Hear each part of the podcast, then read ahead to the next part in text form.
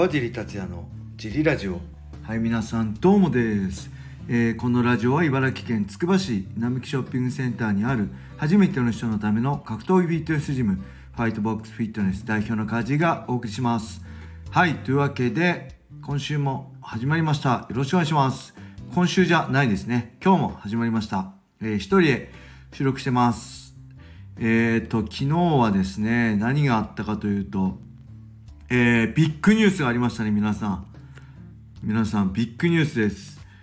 えー、2023年5月21日日曜日に行われる、現スポーツパレスで行われる、えー、ファイティングネクサスになんと T ブラッドの青キング和樹選手が出場して渡辺修斗選手と戦います渡辺修斗選手って知ってますか？来人にも参戦経験があるね。めちゃくちゃ強い選手なんだけど。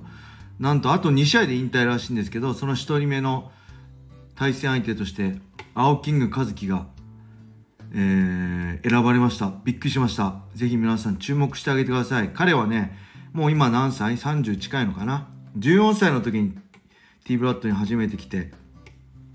えっ、ー、とねえー、もうほんと声変わりする前ですね。青木ですって可愛い声の頃から T ブラッド来てね、まあ、ずっと言ってたわけ、あのずっと格闘技やってたわけじゃなくて、えー、まあふらふらふらふらね、えー、格闘技やったり、やめて遊んだりね、あのー、いろんなことやりつつ、最近は、えー、すごい真面目に格闘技と向き合っててね、えー、頑張って結果も出しつつ、えー、あのどこかマスラオのチャンピオンかな。ベルトも取りつつねやっと掴んだあのビッグチャンスなんで、えー、皆さん応援してあげてください。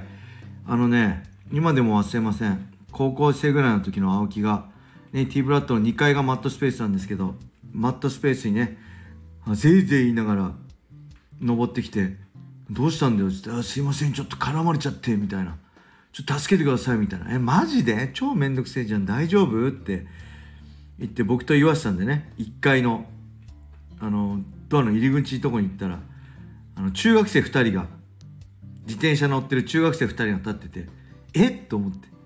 お前高校生なのに中学生2人にあの何喧嘩売られてビビってんの？と思ってちょっとそれが衝撃だったんですけどそんなね可愛い可愛かった青木さんが今はしっかり大人になってね今度渡辺修斗選手と戦うんでぜひ楽しみにしてください。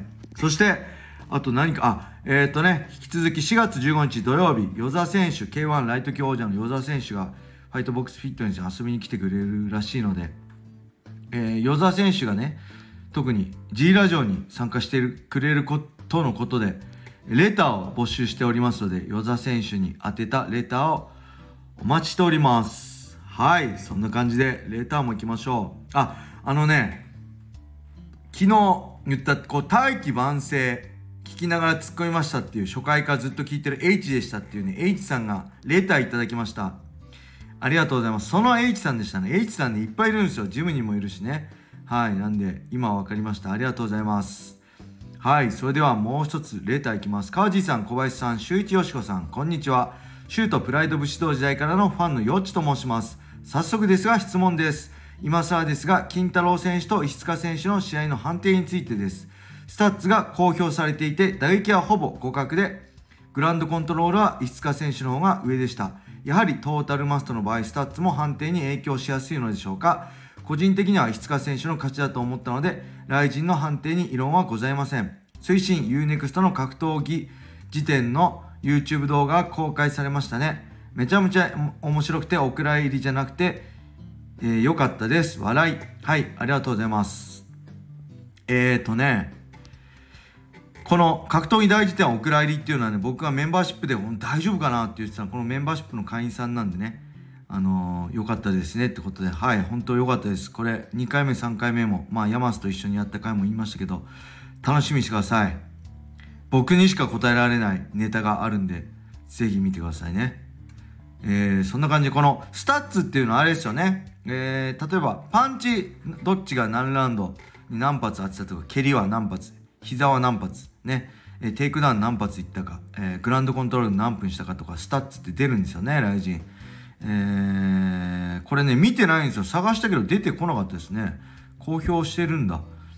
打撃はほぼ互角グランドコントロールだからまあこの場合スタッツっていうのはこう手数の話なんでスタッツが多いから勝ちってわけでもないんですよね例えば細かいパンチちょこちょこ当ててたのと一発100発当ててても例えば一発思いっきりダウンするような KO にほぼ近いパンチ当てればそっちにダメージが入ると思うんで、えー、まあ100発は言い過ぎか。10発当ててても一発強いパンチでダウン奪った方がダメージの50は一発の方に当たると思うんであのー、スタッツが判定に影響するとは言いづらいんですけどあ影響しやすいでしょうね。あしやすいっていうかする参考にはなるでしょうね。ただそれが全てではない。スタッツでこっちが多いからこっちの勝ちっていう風にはならないのかなと思います。スタッツこれ見たいですね。よかったらなんか URL で送ってください。教えてください。Twitter でも何でもいいんで。見てみたいです。よろしくお願いします。どこで見れるんだろう？スタッツちょっと Twitter で金太郎石塚スタッツみたいに探したんだけど出てこなかったですね。よろしくお願いします。はいそれではもう一ついきましょう、えー、格闘家の体型について質問です。ふくらはぎが非常に細い格闘家をよく見かけますが、え競技の種類やバックボーンによって体型や特徴が異なるのでしょうか？ボクシング系の選手は特に細い印象でレスラー系の選手は太いイメージがあります。たとえ同じ競技でも練習メニューが違うからなのでしょうか？体質もあるとは思うのですがもともと太い人も練習によって細くなるかどうか気になりました。はいありがとうございます。まあ、ふくらはぎが細いっていうのはこれはあんま格闘技関係ないんじゃないですかね。えー、大体、あれですよね。あの、よくね、黒人体型って言いますけど、太もも太くてふくらはぎ細いみたいな、アキレス腱が長いみたいなね。僕もどっちかって言ったらそういう感じだと思うんですけど、逆に日本人はふくらはぎドーンとしてる人多いですよね。このヒラメのような。ヒラメ？よくわかんないけど。だからまあ、なんだろう。僕のイメージではあのアキレス腱長くてふくらはぎがシュッと締まってる方が足速いイメージですね。え普通に考えてあれですもんね。あのー、まあ、股関節に近い方がが太い太ももが太いのと、まあ、例えば足首に近い方が太い重いってどっちが回転速いかって言ったらやっぱ太もも股関節に近い方が回転は速いですよね。足首とか手首に、えー、重りをつけてよくそういうトレーニングドールフィジカルグッズありますけどそれで走っても早くはあの回転しないですよね。だからうん。まあ足速い人の特徴としてそういう特徴はあるのかなと思いつつ格闘技はあんま気にしたことないですね。ただ競技によっての体型はあるでしょうね。レスラーはまあみんなほぼマッチョですよね。まあそれは競技性の特性だと思いますね。やっぱ組んで力を使うフィジカルが重要なスポーツなのでまあそのトレーニングとしてもフィジカルトレーニングをに重きを置いてるしたとえやってない人でもやっぱ競技的に、まあ、ずんぐりむっくりっていうか筋肉質な体質になりやすいと。でボクサーなんかはあんま重いウェイトし今は分かんないですけど昔はねしないイメージだしそのやっぱスピードだったりあのー、なんだろう3分世界戦なんか12ラウンドとかねやるんでどっちかって言ったらまあマラソン的な感じですよねレスリングは3分とかですもんね。だからその辺のタイムあのルールにもよるでしょうし、うん、あんまり筋量あるとね3分12ラウンドなんて持たないだろうしだから MMA はその中間だから僕はどっちかっていうと中距離になるのかな。僕は陸上の中距離やってたんですごい MMA にね向いてると思うんですよね。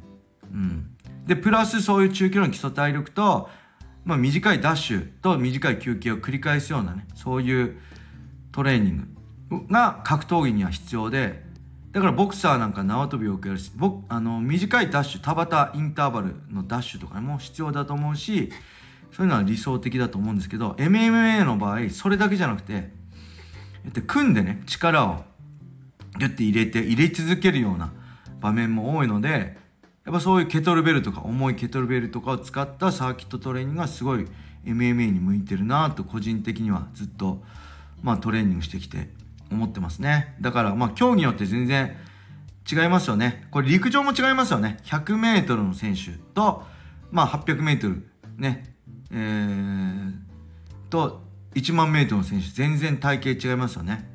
で、ハイジャンプ、えー、高跳びの選手はスラッと背が高い人が多いし、これは高跳びやってれば、まあ、バスケットもそうだと思うんですけど、その競技やってれば背が大きくなるとかじゃなくて背が大きいからその競技スラッとしてるからその競技に適してるからやってるっていうことでしょうね。はい。だから体操選手が、えー、背ちっちゃくてマッチョの人多いっていうのも、えー、まああまりにも体が大きくて筋肉量多くて体が重かったらそもそも体操競技には適してないちっちゃい小柄だからこそ体重が軽いからこそ体操競技に適してる。っていうことだと思うんですよね。筋トレすると背が伸びないっていうのもそういうことだと僕は思ってますね。はい。そういうあとなんだろうね。だから 100m の人は足太かったり結構するじゃないですか。太もも。はい。ではいあの走り幅跳びもどっちかっていうとそうですよね。あの 100m の人が走り高跳びやるんで。で 400m ハードルとかの人はスラッとしてる。それはやっぱハードル飛ぶから。それはハイジャンプもそうですよね。その辺のあとはねえー、砲丸投げとかの人はマッチョな人体型大きい人が多いですよね。その辺もなんか競技特性として見ていくとより格闘技とかね他のスポーツが楽しくなるんじゃないかなと思います。はいそんな感じで今日はこれで終わりにしたいと思います。皆様良い一日を。またね